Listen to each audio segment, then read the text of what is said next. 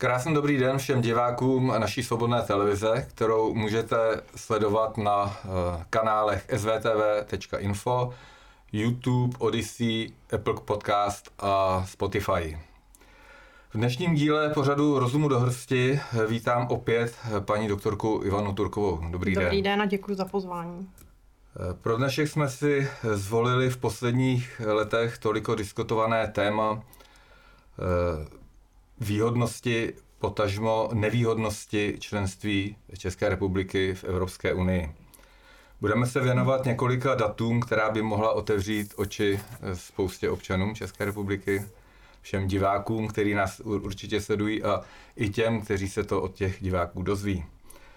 První otázka na vás. Eh, jaké jsou příjmy z rozpočtu Evropské unie, které jsou všeobecně považovány za jeden z hlavních důvodů výhodnosti našeho členství? Tak já už jsem se k této problematice několikrát vyjadřovala, protože jsem eh, příjmy a odvody do Evropské unie řešila také v mojí dizertační práci při studium doktorátu z financí. A protože výhodnost členství je obestřeno opravdu takovou, takovou zvláštní mantrou, kdy si prostě spousta lidí myslí, že kdyby nám Evropská unie zatrhla dotace, tak zemře a náš průmysl doslova a do písmene zdechne do pěti minut. A ono to tak úplně není, takže já můžu, se pokusím tu trošku... Můžu to vstoupit? Mm-hmm. Náš průmysl? No tak, náš průmysl. Ještě pořád je tady něco našeho, ale už nám toho přeci jenom moc, eh, moc nezůstalo. Přesně. Tak k těm číslům. Eh, od roku 2004 do konce roku 2022 jsme obdrželi 1,82 bilionu korun, což je určitě impozantní suma. Ale pokud se na to podíváme z hlediska eh, příjmu a výdajů našeho státního rozpočtu, tak už to tak nádherný není. Není to tak nádherná suma. Eh, do našeho rozpočtu každoročně přiteče 1,5 bilionu korun a obdobné je to i na té výdajové straně. E, sice do roku 2019 to byla taková suma, obdobná, teda 1,5 bilionu, pak přišla koronakrize, to znamená obrovské schodky státního rozpočtu a ty výdaje se přeci jenom zvýšily asi o 300, 300 e, miliard. Nicméně e, přeloženo do ličtiny, obdrželi jsme z EU za 19 let zhruba tolik, kolik je náš roční rozpočet. Ale samozřejmě, že je nutný vzít v úvahu ještě to, co my jsme povinni do rozpočtu EU odvádět. A to bylo ve stejném období od toho roku 24 do 24, eh, od roku 24 do roku 2022 809,8 eh, miliardy korun. Já bych eh, použil, nebo dovolil bych si použít slova ministra financí pana Staňury, který eh, tvrdí, že Česko získalo z Evropské unie o 1,01 bilionu korun víc, než do něho odvedlo, což je jistá finanční výhodnost našeho členství. To jsou slova našeho ministra. Jaká je realita? Tak, oni nám, eh, naši páni ministři, toho tvrdí spoustu. Ne všechno je tak, jak ve skutečnosti je a spousta těch informací je strašně zavádějících. Takže pokud bych to měla uvést na pravou, na pravou míru, tak zase vyjádřeno průměrem za 19 let je to 53 miliard korun ročně. Tuto sumu opravdu získáváme z unijního rozpočtu, ale zase na druhou stranu touto sumou nás Evropská unie zavazuje k plnění mnohdy naprosto nesmyslných požadavků. Suma 53 miliard pokryje přibližně 15 dnů celkových výdajů e, rozpočtu České republiky.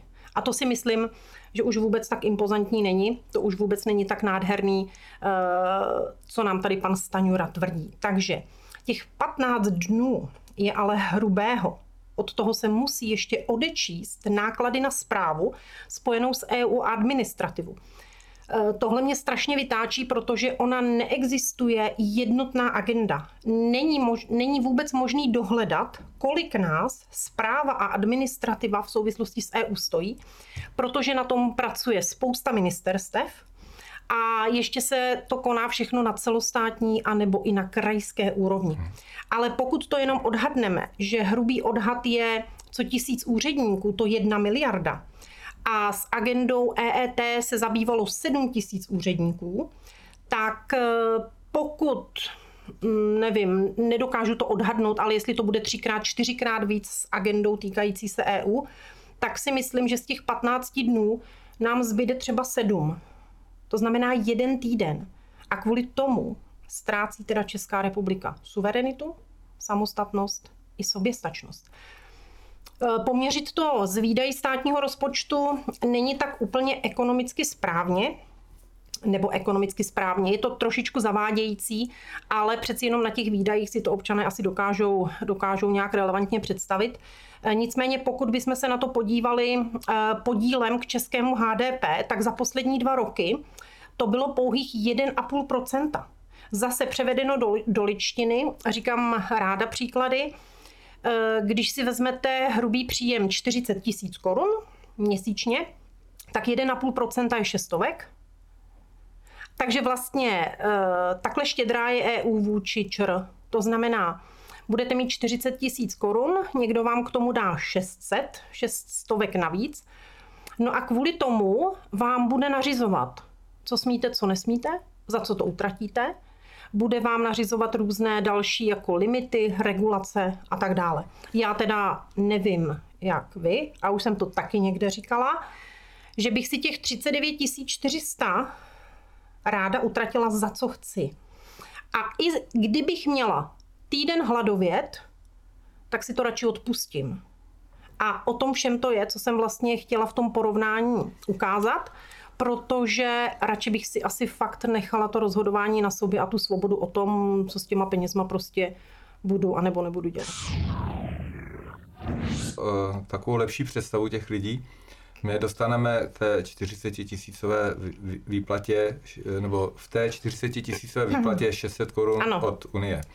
Ale kolik já do té Unie musím eh, dát, uh-huh. abych těch 40 tisíc dostal a potažmo 600 od nich? Uh-huh.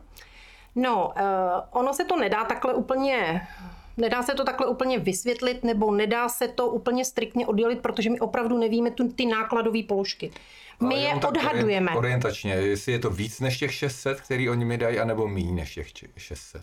No, ehm, já si myslím, že se k tomu za chvíli dostaneme, dobře, dobře, protože to eh, jestliže nám zbývá poměřeno těmi výdaji, tak my opravdu dostaneme v tom hrubým 15 dnů na 15 dnů našich výdajů. Odečítáme nutné náklady na administrativu zprávu, to je tak polovina, takže jsme na sedmi dnech. A zase, když se to poměří vzhledem k tomu HDP, tak je to zase hrubého. Těch 600 korun dostaneme z Unie, to je ten rozdíl, ale hrubého. Hmm. To není čistého. A ještě přichází v úvahu další, další výdaje, které jsou spojeny se zprávou. Podle odhadu samotné Evropské komise stojí členské státy unijní regulace 4% HDP ročně. To jsou ty byrokratické náklady. Eh, vy vidíte realitu určitě zase jinak? No, uh, no, asi ji nevidím jinak, ale ty 4% je naprosto závratná suma, protože 4% HDP je tak 200 miliard korun. Hmm. To není úplně málo. Eh, Evropská komise navíc prosadí každoročně na každém zasedání Eh, tisíce nových regulací. Oni produkují sta tisíce dokumentů ročně a už nyní se ví, že vlastně na jednoho občana žijícího v EU dosahují tyhle byrokratické náklady částky 80 tisíc korun ročně. Na jednoho občana. Tak. Myslíte si, že eh, ty nařízení, které my musíme eh, trpět od Evropské unie eh, a který stojí nemalé peníze, jestli jsou vždy taky smysluplné?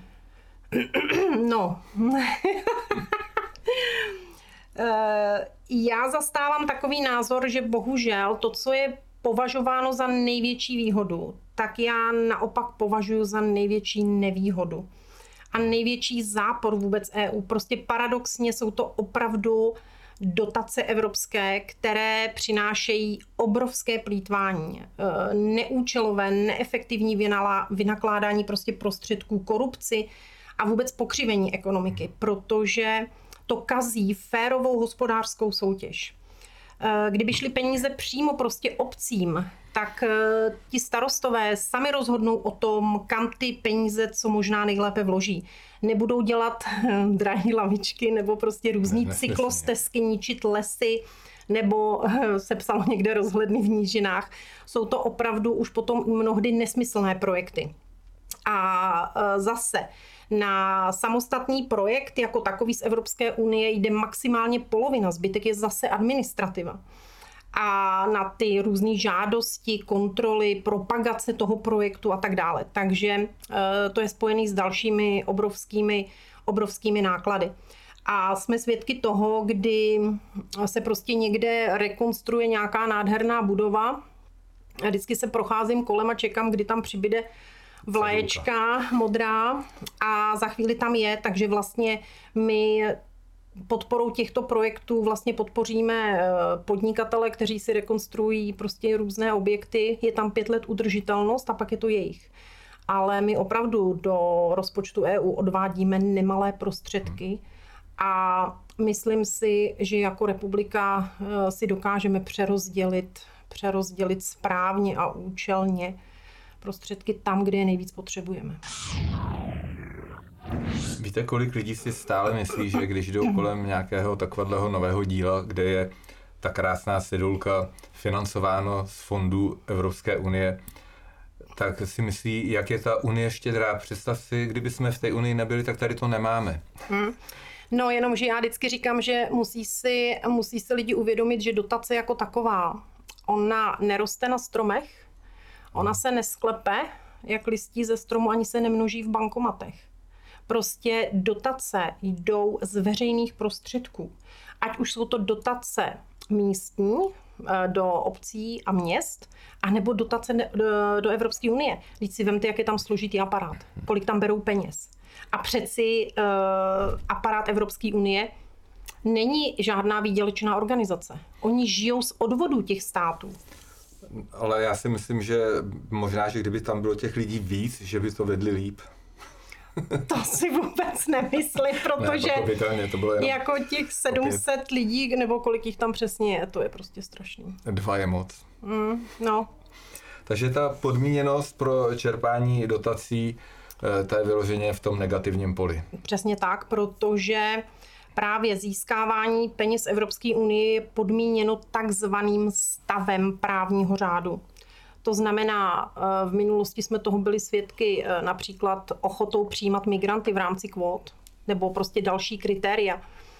Eh, to znamená, ta původní myšlenka té ekonomické integrace se nám úplně, úplně vytratila. Sliby, jak prostě doženeme mzdy srovnatelný s Německem, se nenaplnili ani za těch 19 let, pořád jsme na třetině ale mm, to znamená, nedohnali jsme to Německo ani ekonomicky, ani nijak. Naopak byli jsme nuceni přijmout tě, tisíce těch regulací, které e, naše národní hospodářství systematicky ničí. Já si tady trošku dovolím e, rejpnout e, z mý profese, ani čistotou, protože když vidím, uh-huh. v jakém stavu jsou naše obce, naše komunikace, chodníky, silnice, silnice uh-huh. mimo obcí, jak je to ve státech od nás na západ, tak to je nebe odudy.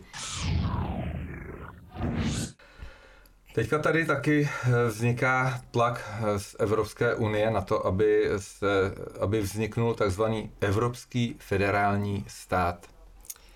Co vy na to? Tohle je pro mě úplně sci-fi. Já eh, opravdu věřím v to, že Evropská unie s odpuštěním zajde, zajde na ty svoje nesmyslné nesmyslný opatření a nesmyslné nařízení, které prostě dusí ty jednotlivé národní státy. A ještě, aby federální stát byl úplně nadřazen jednotlivým státům Evropy, to je úplně zahranou, to prostě nesmíme dopustit. Dobře, ne, odpustím si poslední otázku, protože těch odpovědí od vás v negaci jsem slyšel tolik. Vidíte věci Eh, všechny tak černě, nebo i něco šedě, a nebo snad doufejme i něco bíle? No, co se na tom dá hodnotit kladně? Uh, určitě to bylo, nebo určitě to je odbourání prostě veškerých vnitřních celních bariér. To určitě a vlastně volný pohyb osob, zboží a služeb. To je určitě klad. Ale k tomu dám tu druhou stranu mince. Kvůli tomu nepotřebujeme EU. Kvůli tomu, my jsme součástí Evropského hospodářského prostoru, v rámci kterého probíhá volný, uh, volný evropský obchod. Ano, moc se nemluví o Evropském společenství volného obchodu EFTA. Je, jejich součástí je uh, Island, Liechtensteinsko, Norsko a Švýcarsko a v pohodě s Evropskou unii obchodují, hmm. aniž by byli jejím členem. A nemusí dodržovat spoustu těchto těch nesmyslných regulací a, a žijí. Já v tom vidím tak jedno pozitivum. Eh, dá se to nazvat trošku černým humorem, nevím o humorem, ale prostě je to černá pasáž, protože eh, aspoň lidi si šáhnou na dno a otev, když otevřou oči, tak vidí, kam mm. nás ta Unie dostala. A jestli je to teda ten správný směr, jestli to, co s, nás, s Českou republikou ta Unie dělá, kam jí vede, tak jestli je to to, co chtějí, je to, co očekávají. Já doufám, že příště, si uvidíme, že ten směr už bude nastavený trošku mm. líp. No, já si myslím, že je to běh na dlouhou trať, je. že to není jakoby záležitost, která se dá ovlivnit ani to s ní udělat v brzký, v nějaký krátký době protože eh, naše školství je na úrovni, jaký je. Ovlivňuje spousta neziskových organizací, které jsou financované Bůh ví odkud.